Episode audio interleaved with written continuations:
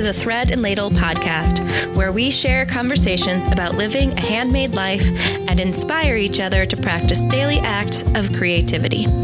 I'm your host, Beatrice Perrin-Dollin.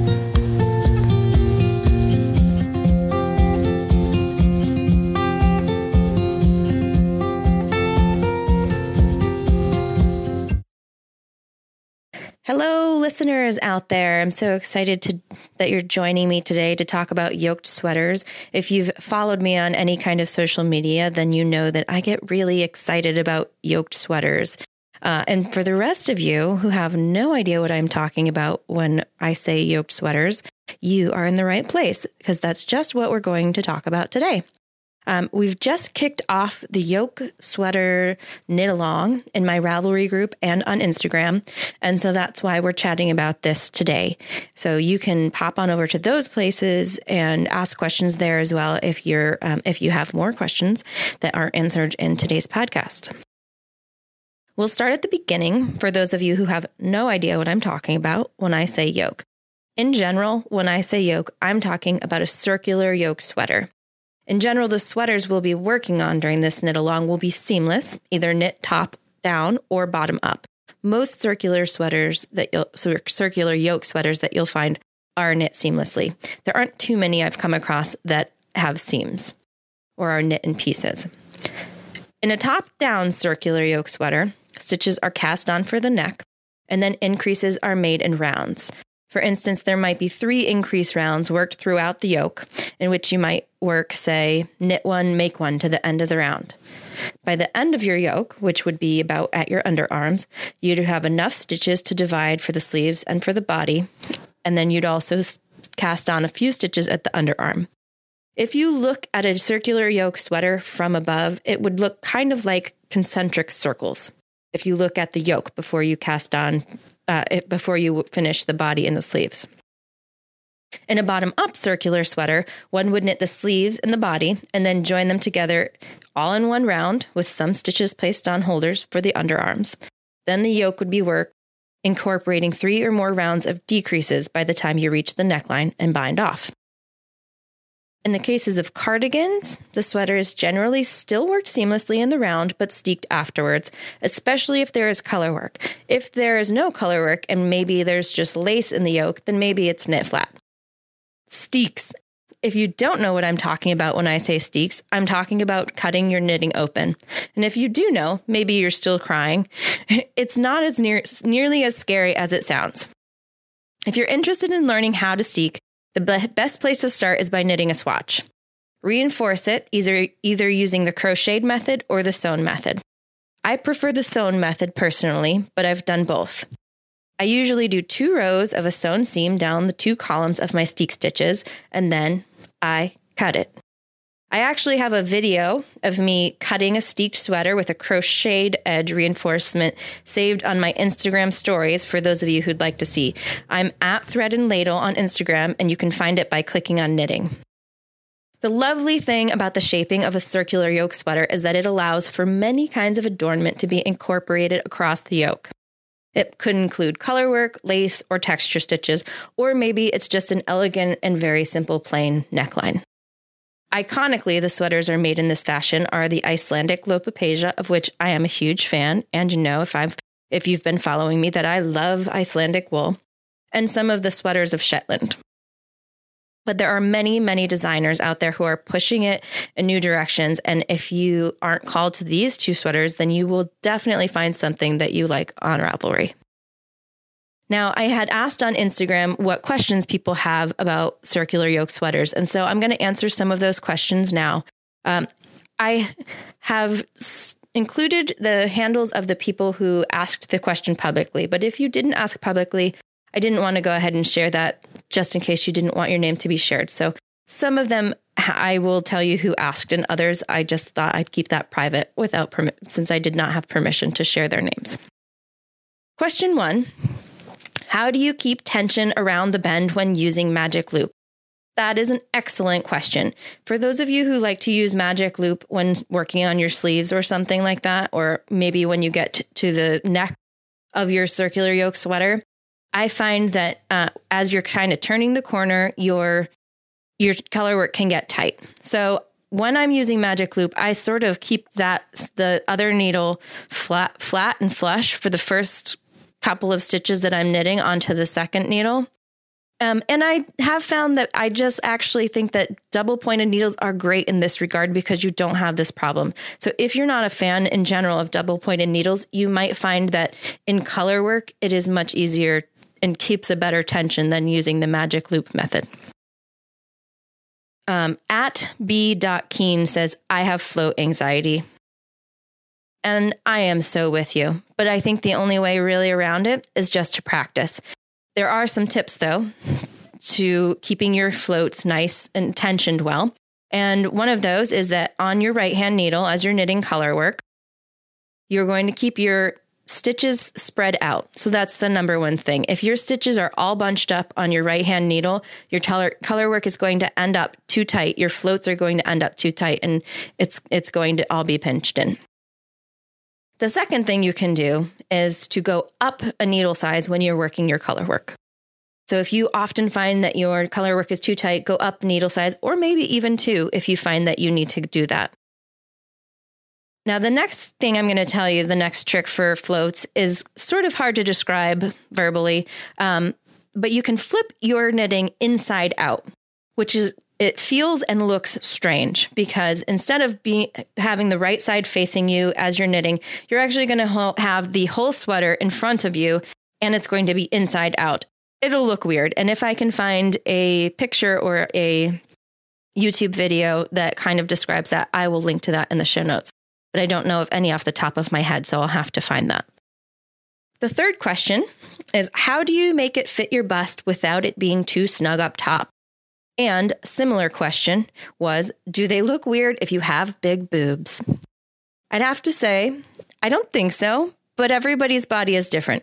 I am a D cup. I measure about 42 on the outside of my bra. And if I knit a sweater with zero ease, I would knit like a 42. I have lots of circular yoke sweaters. I don't think that they look bad on me, but it's all about finding the right fit for your body, which I think is totally possible to do. You might have to do some trial and error. The other part of that question, how do you make it fit your bust without it being too snug up on top, is probably going to be about where your decreases are placed. If you've struggled in the past to make a yoked sweater fit you, and it's been a color work sweater, you might want to try something with lace, which is going to fit differently. Usually in a color work chart, oftentimes what your decreases will look like is they will be spread out throughout the chart. Maybe you have 6 decreases in the chart and they're worked on 6 different rows, which can kind of sort of sometimes create a funnel neck on some people. You might find that something that has the concentric circles that I described before, you know, all of the decreases or increases are placed in rounds, might fit you differently because you can play around with where you place those decrease rounds in the yoke. And the nice thing about lace is that it stretches a lot more than color work. So if you've struggled with this, with a circular yoke sweater in the past, a lace might just give you a better fit because it's going to give a little more stretch, and especially across the shoulders, which is often the part that is tight in a yoked sweater. If you haven't found the right fit for you, lace right there is going to give you a little bit of extra stretch. So there's some beautiful, beautiful patterns out there that incorporate lace into the yoke, and maybe try that if you haven't had good luck with color work. The fourth question is, I always seem to have issues getting the correct yoke depth. And there was a similar question that was, yokes are hard for someone whose row gauge is always taller than recommended. Suggestions on adjustments. That was from @IslandGirlKnits on Instagram. So like I mentioned in the last question, the pattern is going to play a huge role in that. If there's a pattern that's, say, entirely color work in the yoke, and the decreases or increases are cleverly fit into the color work, that's going to be really hard to adapt that pattern. But if you have a pattern that, say, has 3 or 4 rounds of increases or decreases, and it has just a few rows of color work or just a few rows of patterning, stitch patterning or lace, that's going to be easier to adjust. Now, I have some patterns like this, and they're you know, that might have some decreases and, or it might have some straight knitting before you get to the first decrease row and the color work. So in that case where you're just straight knitting, that's really easy to adjust because instead of straight knitting for 15 rounds, you could straight knit for 7 rounds if you need to adjust the height. So I would really take a hard look at the pattern that you're choosing and try and find one that looks like it's going to be easier to adjust, like to take out some of those extra rows if you aren't getting the correct yoke depth or the right row gauge. Also, listen to my next podcast episode where we're going to be talking about row gauge and some ideas for troubleshooting that. Question 5 was, how do you keep tension even? And I sort of addressed that already in question 2 about float anxiety. Question 6 was, are yoked sweaters hard? And is there one you would recommend for beginners? I think yoked sweaters are not hard.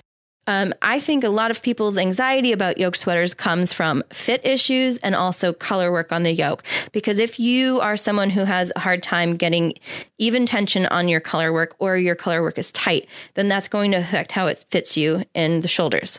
So is there one you would recommend for beginners? I would recommend a few one. There's one I have. I've published a Lopapeysa pattern or a Lopapeysa inspired pattern called Studies in Ice.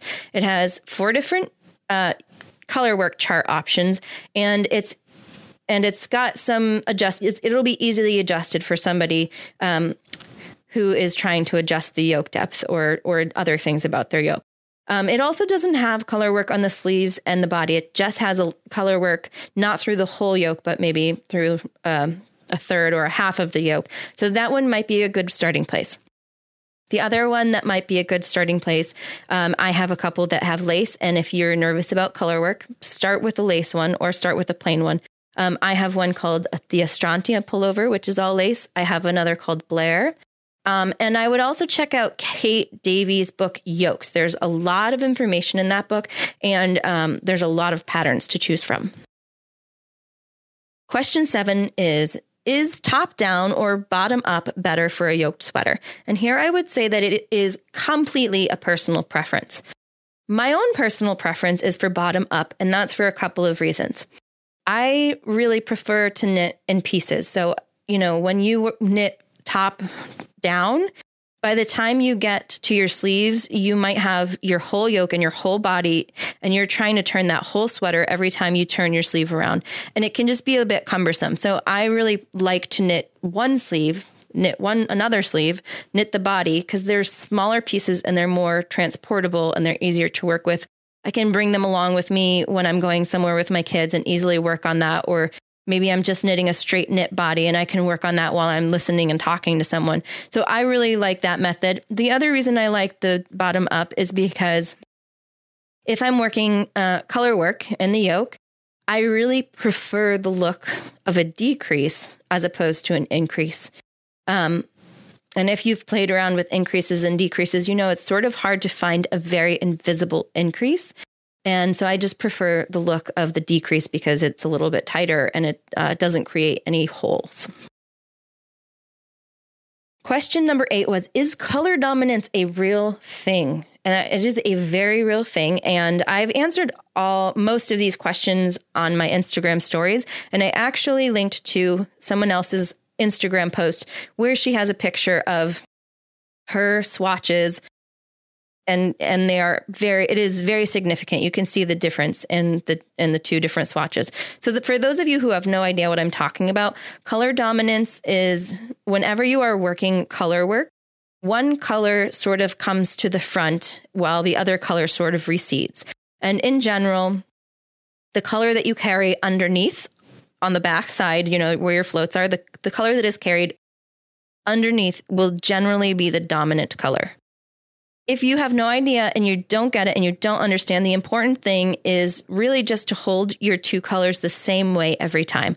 So if you always hold, say I'm working with blue and white and I'm working on my colorworks hat or yoke, I always hold my blue in my left hand and my white in my right hand. The next time I pick up my knitting, I want to make sure I pick it up the same way, because otherwise I'm sort of switching which color is my dominant color. So even if you don't understand color dominance, It's important just to be consistent in the way you're holding your yarn so that you don't end up with wonky color work.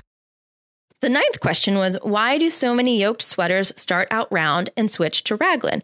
Now, I have actually used this method in a lot of my patterns and combined the raglan shaping and the circular yoke sweater shaping because I find it resolves a lot of fit issues. For those people who had asked about how do you make it fit up in your shoulders without being too big for your bust, and somebody else had asked about some different extra fabric under the arms, this might be a sweater that works better for your body to have some raglan shaping at the underarm and then circular yoke as well. I find it's more flattering for myself, and that's why I usually use it for many of my patterns.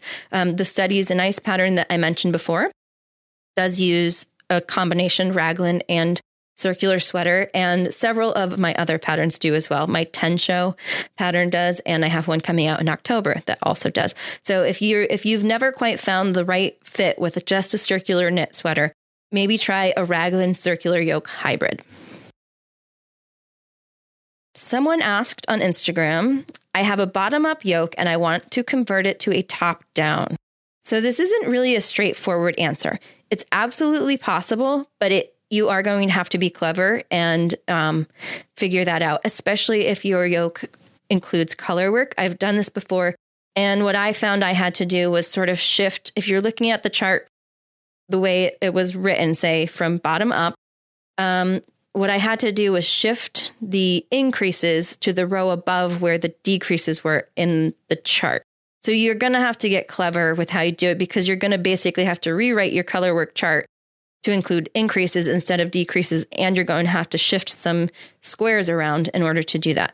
So it might be trickier, but it is possible. I don't know of any resources that tell you how to do it, but I would love if anyone does decide to do that, jump in on the Ravelry group or the Thread and Ladle group and the thread for the Yokes knit along. I would love to hear about it.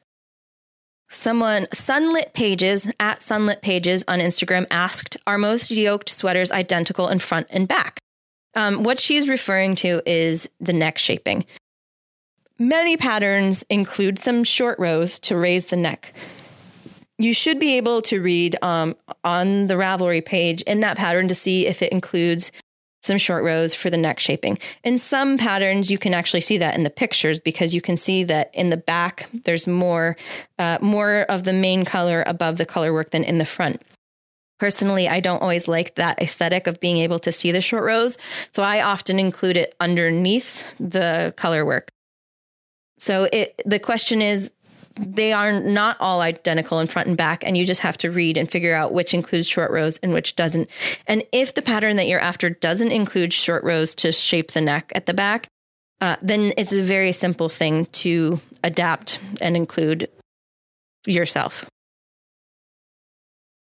Another question was, what percentage of modern day knitters are willing to steek, from at Whistling Girl Knits on Instagram? And I would love to know that too. So maybe when this goes live, I will actually post a poll in my Instagram stories, and we can find out the answer to that question. And finally, my friend Thread Panda says, why don't they knit themselves? And I have been wishing that they would for a lot of years now, but it still hasn't happened. So good luck. Now that I've answered all your questions so far. Oh, I did forget one, actually. There was another question about left-handed knitting, or stranded color work for left-handed knitting. And I'm not left-handed, so I don't have a great answer. And I quickly Google searched this, and I also didn't find any. Just a quick Google search didn't show any resources for this. So I'm not sure there are any, but I think in general, not being a left-handed knitter, knitting is one of the things that is done pretty much the same if you're left or right-handed. I could be completely wrong because I'm not left-handed. And again, I would love for someone to chime in on this in the knit along thread in my Ravelry group. But if you are a left-handed knitter, I think actually that you're probably in good shape for color work, because if you are an English knitter and you throw your yarn, then you can hold one of your colors in your left hand, one in your right hand. And if you are a continental knitter, you'll be holding both of the colors in your left hand. So I think that it's not that different, but if there's something in particular that somebody out there who is left-handed is struggling with, I'd love to hear about it and what exactly is the issues. And maybe we can get a conversation going about that. That would be really fascinating to learn. Now that I've answered all your questions, I wanted to talk a little bit more about the Lopapeysa because it's a personal favorite of mine. And for those of you who don't know what a Lopapeysa is, it's an Icelandic sweater. And most of us know sort of the iconic Icelandic sweater that has lots of color work and things going on in the yoke. And that's sort of that's the iconic circular yoke sweater. And it's, it's a huge tourist market for these sweaters in Iceland too. So most of us know what they are. And I just wanted to talk a little bit more about them because I love Icelandic sweaters. And I would make a note too here that if there are any people out there who are going to tackle a circular yoke for the first time, that there's a huge difference in the quality of the yarns that you choose. And some yarns are really harder to work with than others. Some yarns are harder to kind of get the gauge and the shape that you're after. Maybe they are a stretchy yarn or a heavy yarn. And I think that you might not like Icelandic yarn because it can be itchy, but a nice, really lightweight woolly yarn is maybe a little bit more forgiving than something that's really heavy and drapey. So if you're embarking on a circular yoke sweater for the first time, you might want to just consider what yarn you're using and don't use something that's 50% silk because it's going to pull and drape and it's going to do things that you might not want it to do. And you might want to just stick with something that's lighter and woollier that's going to stay into the shape that you knit it in and not pull and be weird. And so that's just a side note. I think Icelandic yarn is a great choice, but there's lots of other ones out there if you find it too itchy. So my personal love of the Lopapeysa is sort of grows out of the fact that I lived on a NATO base in Keflavik, Iceland as a child. So I have an affinity for these sweaters, both as a knitter and because I have really fond memories from my childhood about Iceland. A little bit more about the iconic Iceland sweater. Icelandic wool is a really unique wool. Icelandic sheep have been raised in isolation on the island away from other breeds of sheep, and so their wool has remained relatively unchanged over time. They are a dual-coated sheep, which means that they have a longer outer layer of wool that is long, glossy, and water-repellent called the tog. The inner fleece is called the thel, and it's finer, and it's soft, and it's insulating. In most Icelandic yarns, the two fibers are blended together to make a lightweight yarn that is really warm, durable, and weather-resistant. And I can also confirm its stain-repelling properties as tested by my two young children. Seriously. We have some sweaters knit in Icelandic yarn for our kids, and they still look as beautiful as they did the day we knit them. I say we because if you listen to my last episode that you know that my husband is the one who taught me to knit, and he still knits from time to time and often for our children. Getting back to Icelandic wool, at times the thel and the tog are separated and the tog can be used for rug making, while the thel is sometimes used to create softer, finer yarns for lace work or similar project, like maybe a nice, soft lace weight yarn. There's very few sheep breeds that have two coats like this, and a few others that maybe you've heard of are the Shetland sheep and the Navajo churro. I don't know if I'm saying that word right, but there you are. There's many stories about how the Lopapeysa was born, and if you're interested, I would definitely do some more reading to sort of trace the history for yourself and learn a little bit more. But the most likely story is that it emerged out of a need or desire for a product that represented Iceland that could be used in trade to sell to visitors and in markets. During the Second World War and post-war times, there was a shortage of yarn, so knitters began knitting with unspun lopi, and this seems to be sort of the time that the iconic sweater, as we know it today, was born. There's many, many resources out there for those who want to know more about Icelandic yokes, and I will link to some of those in the show notes. I highly recommend Kate Davies' book, Yokes. I mentioned that one before. It has beautiful, beautiful yoked patterns, as well as a lot of informative essays on yoked garments, including one on the Lopapeysa and one on the Shetland sweater. Seriously, cannot recommend that book enough. I love it. You might, for the purpose of this knit along, you might also decide to use a pattern from the Knitter's Handy Book of Top-Down Sweaters by Ann Budd, which is a great resource. And it has, I think it's got all different kinds, maybe four different kinds of top-down sweaters: a circular yoke, a raglan, a set and sleeve, and one more that I'm missing. A saddle shoulder. So you might look at that. There's some patterns in the book. There's also some sort of blank slate patterns you can use and sort of fill in the blanks to make your own sweater. And I would also recommend the Knitting Workshop by Elizabeth Zimmerman. And there's sort of a formula in there for creating your own top-down yoked sweater too. You can also find my Lopapeysa inspired pattern called Studies in Ice, which has four different options for color work charts and the yoke. And I have quite a few yoked sweater patterns, and you'll find links to all of those in the forum for the knit along that is in my Ravelry group. So definitely pop in there. There's some resources, and there's lots of people who are have questions that are similar to yours or might have answers to your questions. It's a lot of fun to knit with a group like that. So if you're nervous about knitting a circular yoke sweater, pop in. I'm sure that it'll give you a little bit of courage to get started, and we can be cheerleaders for each other. So just to summarize, you can join the Yokes Knit Along by visiting the Thread and Ladle Ravelry group, and also by sharing your project on Instagram with the hashtag Yokes, KAL. I would be delighted if you could take the time to leave a review on iTunes of this podcast. It helps the podcast reach other interested listeners, and it helps me to continue to produce it. And I would love your feedback in any form: ideas for next episodes, or if you're like, total rubbish, stick to patterns, that's fine too. Any feedback you have, you can leave it in my Ravelry group, or by sending me an email, or by commenting on the post, this podcast blog post on my website. Today, I'd love to leave you with this quote from Elizabeth Zimmerman in Knitting Without Tears. No two people knit alike, look alike, think alike. Why should their projects be alike? Your sweater should be like your own favorite original recipes, like nobody else's on earth. And a good thing too.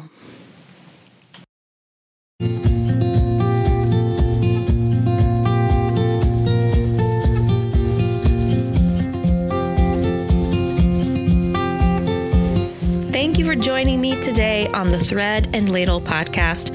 I hope you enjoyed today's episode. If you'd like to be notified when new episodes are posted, or when I publish a new knitting pattern, you can sign up for my email list at threadandladle.com/newsletter. You can also find me on Ravelry and on Instagram under the handle @threadandladle. Until next time, may you find joy and creativity in your days.